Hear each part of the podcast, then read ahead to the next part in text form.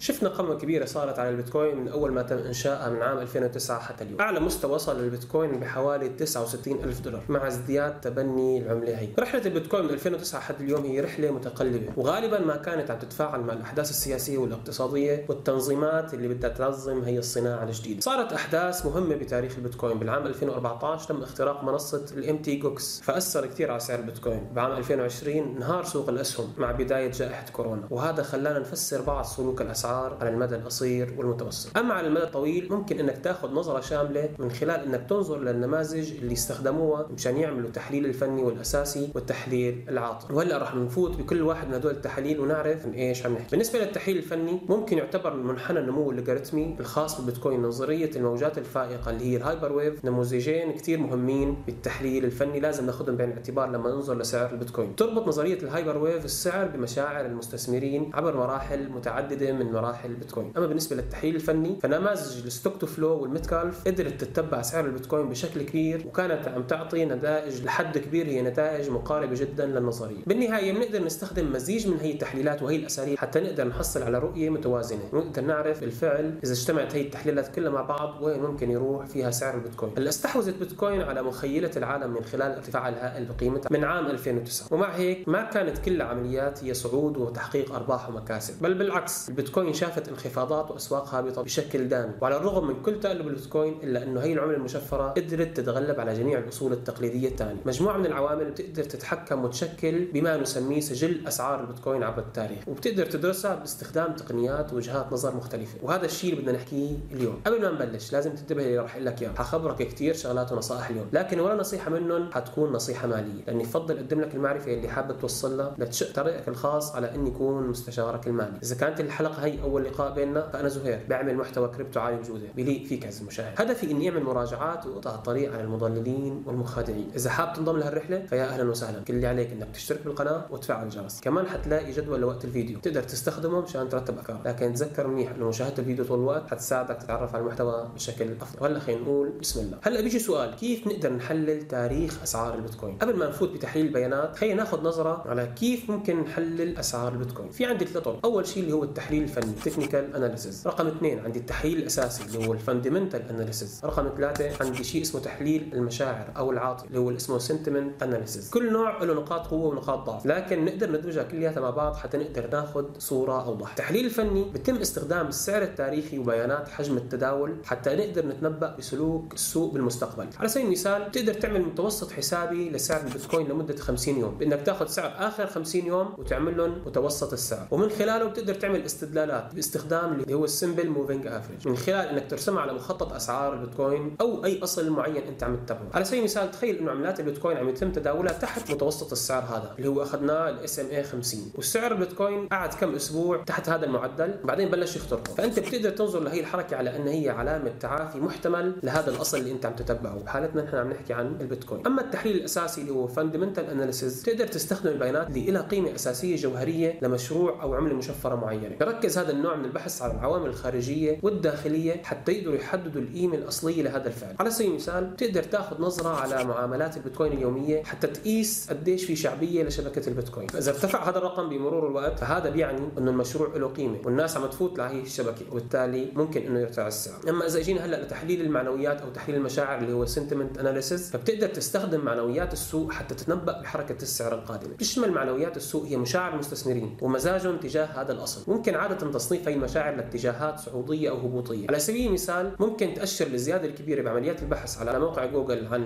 شراء البيتكوين إنه في معنويات سوق إيجابية قادمة لسوق البيتكوين لأنه الناس بلشت تعمل search وبالتالي ممكن إنه يرفع هذا السعر. طيب شو العوامل اللي أثرت على تداول البيتكوين المراحل الأولى؟ العوامل هي تغيرت مع مرور الوقت من أول ما صار البيتكوين لحد اليوم. بال 2009 كان البيتكوين هي تقريبا هي أحد الأصول اللي ما بيعرفها إلا ناس معينين وسيولتها منخفضة جدا. كانت الشبكة بمراحلها الأولى وكان يتم إجراء تداولات خارج البورصه بشيء اسمه ال OTC هو ال over the counter بين مستخدمين منتديات ومواقع مثل ال Bitcoin Talk اللي شافوا إنه في قيمة للبيتكوين كونها عملة لا مركزية. أول تعدين لكتلة البيتكوين ب 3 1 عام 2009 بمكافأة قدرها كانت تبلش ب 50 بيتكوين لكل block يتم إضافته على الشبكة. وبعد تسعة أيام أرسل 10 بيتكوين لشخص اسمه هال فيني وهذا الشخص معروف وليس مجهول توفى بعام 2014 فهي كانت معاملة هال فيني هي أول معاملة على الإطلاق على شبكة البيتكوين. في 22 5 2010 كان سعر ما يزال أقل من 1 سنت. بهداك اليوم كمان صارت أول معاملة تجارية على شبكة البيتكوين لشراء حبتين بيتزا مقابل 10000 حبة بيتكوين. وبهذاك الوقت شاف المستخدمين بمنتدى Bitcoin Talk إنه عملية الشراء هي تعتبر اختراع كأول عملية شراء بعملة البيتكوين صارت بالتاريخ. وهلأ صار بإمكان كل الناس تشتري أي سلعة بشكل يومي باستخدام بطاقات الفيزا اللي تابعه لشركات التداول مثل شركة Binance أو شركة Coinbase أو شركة Crypto.com مع ارتفاع سعر وشعبية البيتكوين فصارت هي صناعة صغيرة غير منظمة. بيشارك فيها أطراف متعددة تقدر تسهل عمليات المعاملات والتداول. وبلش يتم تبادل العملات المشفره عن طريق منصات تبادل العملات ويتم استخدام البيتكوين أيضا بشيء اسمه ال dark web. غالبا ما تأثر سعر البيتكوين بشكل كبير لما تم اختراق الأسواق والبورصات أو حتى تنظيمها. كانت تحتفظ بعض البورصات المخترقة بكميات هائلة من البيتكوين. هذا سوى صدمات كبيرة بأسعار البيتكوين وانعدام ثقة المستثمرين بهي العملة بالسوق. ممكن نحكي عن هذا الموضوع بشكل لاحق أما شو العوامل اللي ممكن تأثر على سعر البيتكوين اليوم؟ مما كانت عليه من أيام الأولى. تقريبا البيتكوين اليوم صارت ترتبط حركتها بحركة الأصول التقليدية الثانية أكثر مما كانت عليه بأول ما تم اختراعها بال 2009 زيادة التبني على مستوى الأفراد أو بالأمور المالية وبأمور السياسة والوعي السياسي. هذا بيعني إنه في عوامل أخرى فاتت حتى تقدر تحدد سعر البيتكوين من جديد الاستثمار المؤسس بالعملات الافتراضية هي آخذ بالازدياد بشكل كبير. هذا بيعطي للتداول العملات دور كبير بعمليات تحديد سعر البيتكوين. وبيعني هذا الكلام إنه العوامل اللي اللي بتأثر على سعر البيتكوين اليوم تختلف عن العوامل اللي كانت تاثر عليها بايامها الأولى. وخلينا نناقش بعض أهم هي العوامل. أول شيء نحكي عن التنظيم الموجود اليوم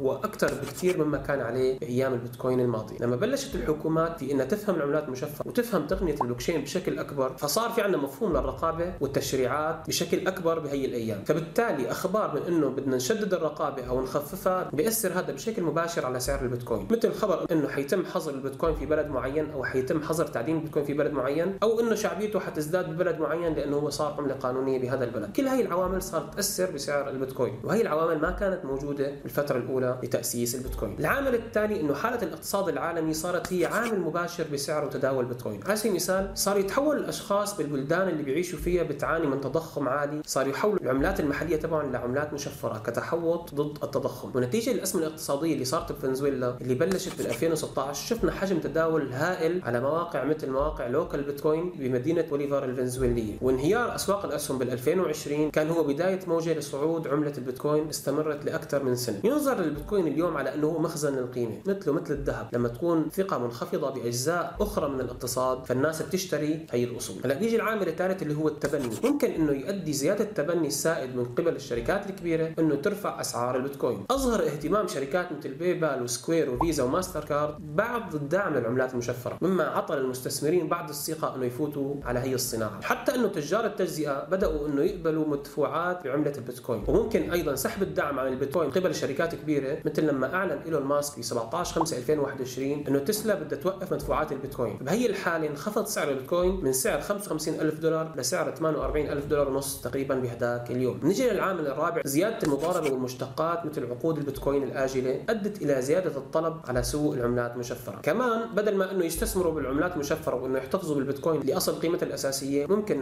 المتداولين المضاربين بسوق العقود الآجلة إنه يعملوا شيء اسمه شورت اللي هي عمليات بيع. مما هذا ممكن يسبب ضغط كبير هبوطي على سعر البيتكوين. وبالتالي حيأخذ سعر البيتكوين للأسفل لأجل إنه هو يقدر يلحق السعر اللي كان مفروض سوق العقود الآجلة. وبالتالي هذا عم يدفع سعر البيتكوين للأسفل لأجل المضاربة وفقط مو لأجل إنه هي بتعتمد على فائدة البيتكوين أو عدم فائدة البيتكوين. وهلأ إذا أخذنا نظرة تاريخية على سعر البيتكوين من عام 2009 كان سعر البيتكوين هو عرضه لتقلبات كبيرة. العوامل اللي حكيناها قبل شوي ساهمت كلياتها في رحلة سعر البيتكوين حتى هي اللحظة. على الرغم من إنه السعر شاف صعود وهبوط إلا إنه السعر ما يزال أعلى بشكل كبير مما كان عليه لما بلش. لما نقارن البيتكوين مثلا بمؤشر ناسداك 100 أو مؤشر الذهب ممكن تشوف إنه البيتكوين هي تفوقت لحد كبير على هدول الأصلين اللي هن أصلا أصلين أداء قوي جدا. ممكن كمان تشوف بعض تقلبات البيتكوين بحيث إنه حتى الخسائر السنوية للبيتكوين هي أكبر بكثير من جهة النسبة المئوية من أي خسائر ممكن يتعرض لها مؤشر الذهب أو مؤشر ناسداك 100 حسب المصدر تبعنا اللي هو شارلي بيليلو. من خلال العشر سنوات الماضية من 2011 ل 2020 لاحظت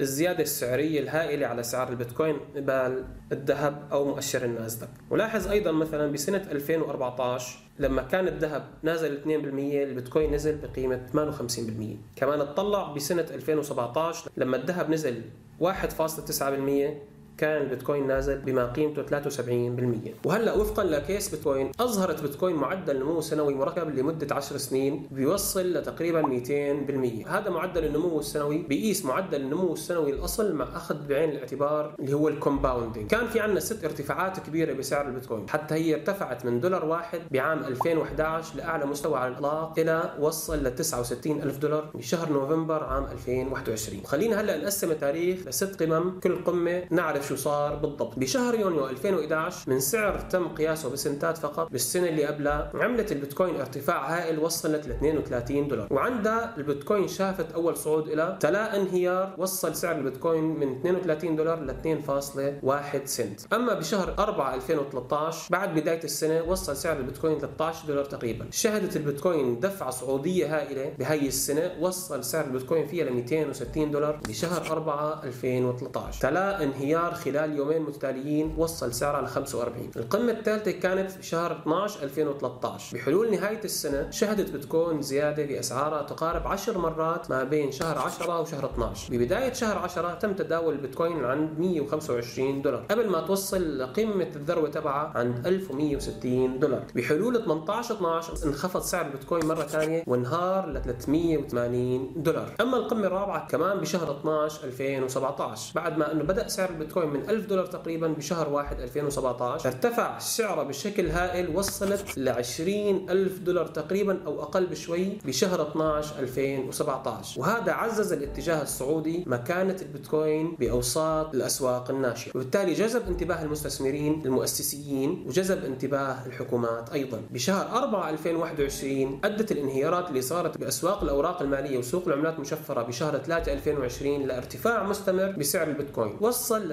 63 ألف دولار بشهر 4 2021 مع عدم الاستقرار الاقتصادي اللي كان سببه جائحة فيروس كورونا اعتبروا البعض عملة البيتكوين بمثابة مخزن للقيمة. بعدين شهد سوق البيتكوين وسوق العملات المشفره عمليات بيع كبيرة بشهر 5 2021 قبل ما تنزل الأسعار وتصير في حالة ركود. بشهر 11 2021 عاود البيتكوين إنه يرتفع حتى يصل لأعلى مستوى له بكل تاريخ البيتكوين اللي هو عند 69 ألف دولار بشهر 11 2021 بسبب تأثر كثير من تجار التجزئة بتوقعات نظرية ال stock to flow الشهيرة اللي حط تقدير لسعر البيتكوين إنه حيلامس ال 100 ألف دولار بنهاية عام 2021 وبداية عام 2022 بعدين سوق البيتكوين وسوق العملات المشفرة شهد عمليات بيع كبيرة من بداية سنة 2022 بسبب عدة عوامل. اهمها رفع معدل الفائدة وسياسة التشديد النقدية اللي عم يتبعها البنك الفيدرالي الأمريكي حتى يحارب التضخم اللي لامس مستويات تاريخية بالولايات المتحدة الأمريكية. ولحد اليوم البيتكوين انخفض بما قيمته 63% من أعلى قيمة وصل لها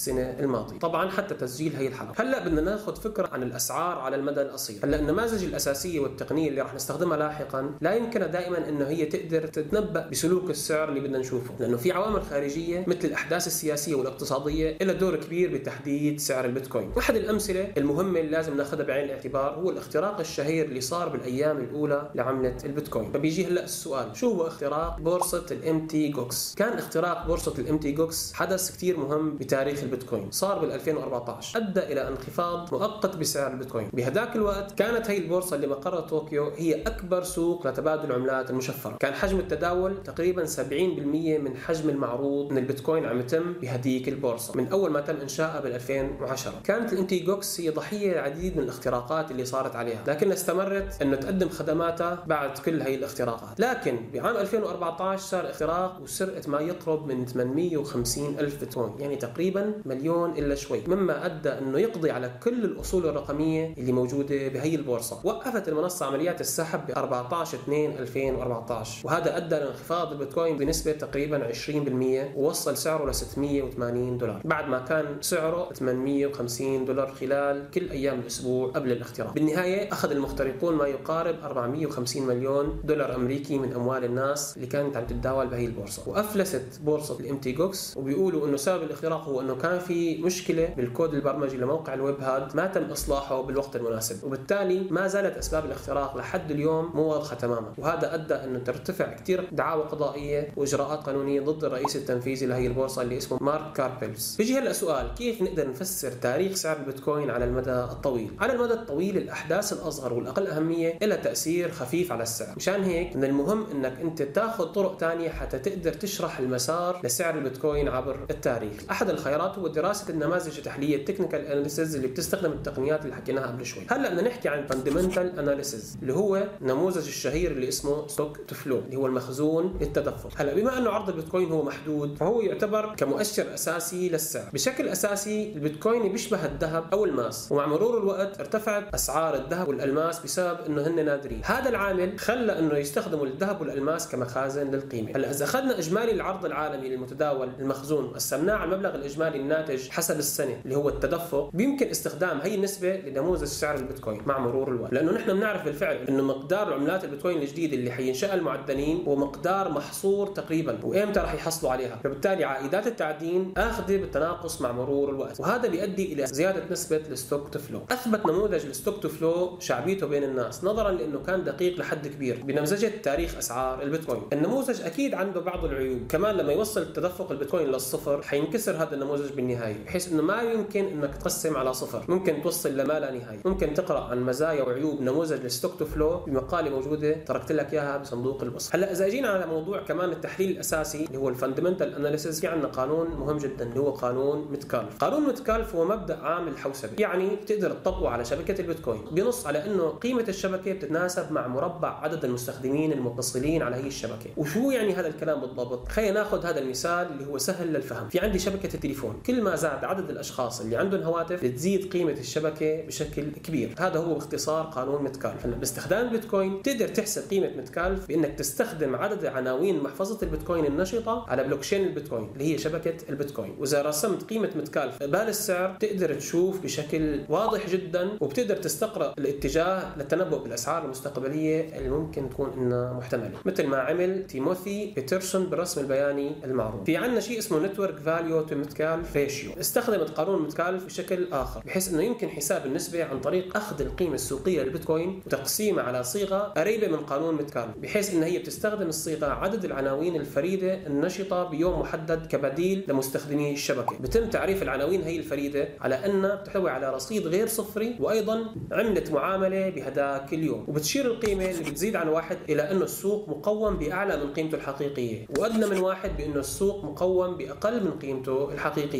وبتقدر تشوف هذا الكلام من خلال الرسم البياني اللي مأخوذ من CryptoQuant. وهلأ إذا فتنا التحليل الفني اللي هو ال technical analysis في عندنا منحنى النمو اللوغاريتمي للبيتكوين. وهو منحنى خاص بيستخدم للتحليل الفني بعام 2019 تم إنشاؤه بواسطة كول جارنر. وبتعرض مخططات أسعار البيتكوين القياسية السعر اللوغاريتمي مقابل الوقت الخطي على محور X إذا كمان عملنا لوغاريتم للوقت فبتقدر ترسم خطوط اتجاه بسيطة بتتطابق مع قمم آخر ثلاث دورات صعوديه ومستويات دعم سوق البيتكوين. وبتقدر تحول هي الخطوط مرة ثانية للرسم البياني الأصلي لسجل الأسعار. حتى يقدر يعطينا منحنى بيطابق بدقة لحد كبير سجل أسعار البيتكوين حتى تاريخ اليوم. مثل ما هو واضح بالرسم البياني من Look Into Bitcoin dot com أيضا في عندنا نظرية مهمة بالتحليل الفني اللي هي نظرية الموجات الفائقة أو ال hyperwave تم تطوير نظرية ال hyperwave بواسطة شخص اسمه تايلر جينكيز وتحاول انها تشرح الأسعار من خلال مشاعر المستثمرين تقترح النظرية انه معنويات السوق عم تتحرك بشكل متكرر بين التشاؤم والتفاؤل. وغالبا ما بتؤدي هي المشاعر إلى ارتفاع السعر بمرور الوقت قبل ما إنه ينعكس باتجاه هبوطي على الرغم إنه صاحب هي النظرية بيعتقد إنه النمط ممكن هو ينشأ من معنويات السوق إلا إنه رسم البياني بيستخدم فقط التحليل الفني مع بيانات الأسعار لرسم خطوط الاتجاه. بناء على نظرية ال hyperwave في عندنا سبع مراحل كون منها كل دورة سوق. بالمراحل واحد وخمسة وسبعة لازم يكون سعر الأصل تحت خط المقاومة. بالمراحل اثنين وثلاثة وأربعة وستة لازم إنه يكون السعر فوق خطوط الدعم. وتم تطبيق هذا الكلام على مؤشر نازدك وعلى مؤشر البيتكوين. وإذا طبقنا هذا الكلام على البيتكوين بموجة صعوده اللي صارت ب 2017 بنلاقي إنه النظرية بتنطبق تماما بحيث إنه نحن بنشوف تناسب بشكل كبير بصرف النظر عن المرحلة الأولى. يمكن إنك تشوف السعر عم يرتفع بسرعة كبيرة ومتزايدة وعم يتبع انهيار كبير بيتبع بشكل أساسي المراحل اللي وضحناها قبل شوي. بالنهاية من الواضح إنه في كثير من النظريات اللي بتحاول تشرح تاريخ أسعار البيتكوين. لكن بغض النظر عن الإجابة أظهر معدل النمو السنوي مركب لبيتكوين لمدة 10 سنين تقريبا ارتفاع لا يصدق بقيمة العملات المشفرة. حتى داخل العملات المشفره البيتكوين هو المهيمن على السوق بنسبة تتراوح حول ال 50% تشمل الأسباب الأساسية وراء هذا النمو أساسيات العملة المشفرة وشعور السوق بالاحداث الاقتصادية. ومع هيك فالأداء السابق هو مو مؤشر على النتائج المستقبلية. من المفيد إنه نفهم سبب ارتفاع سعر البيتكوين لكن هذا ما بيخبرنا شو ممكن يصير بالمستقبل. لما ننظر للصورة الأكبر البيتكوين عم ينضج بشكل كبير. كفئة أصول جديدة ما تجاوز عمرها 12 سنة. هذا كل شيء اليوم. خليني أعرف منك عزيزي المشاهد إذا في عندك أفكار حابب تضيفها. وشاركنا إياها من خلال التعليقات. إذا عجبك المحتوى ولقيته بيستاهل تفاعل خليني أعرف من خلال زر الاعجاب مشاركتك المعرفة مع أصدقائك المهتمين اللي عم يدوروا على محتوى عالي الجودة بيساعدنا إنه نكبر أكثر وأكثر إذا لساتك بالفيديو لحد هي اللحظة بدي خبرك إنه في نشرة يومية باللغة العربية على قناتي بالتليجرام. كمان بتقدر تسمع كل هي الحلقات على الأبل والجوجل بودكاست. ولا تنسى إنك تفعل الجرس لأنه لسه في كثير فيديوهات مثل هذا الفيديو على الطريق. شوفكم في أمان الله. والسلام عليكم.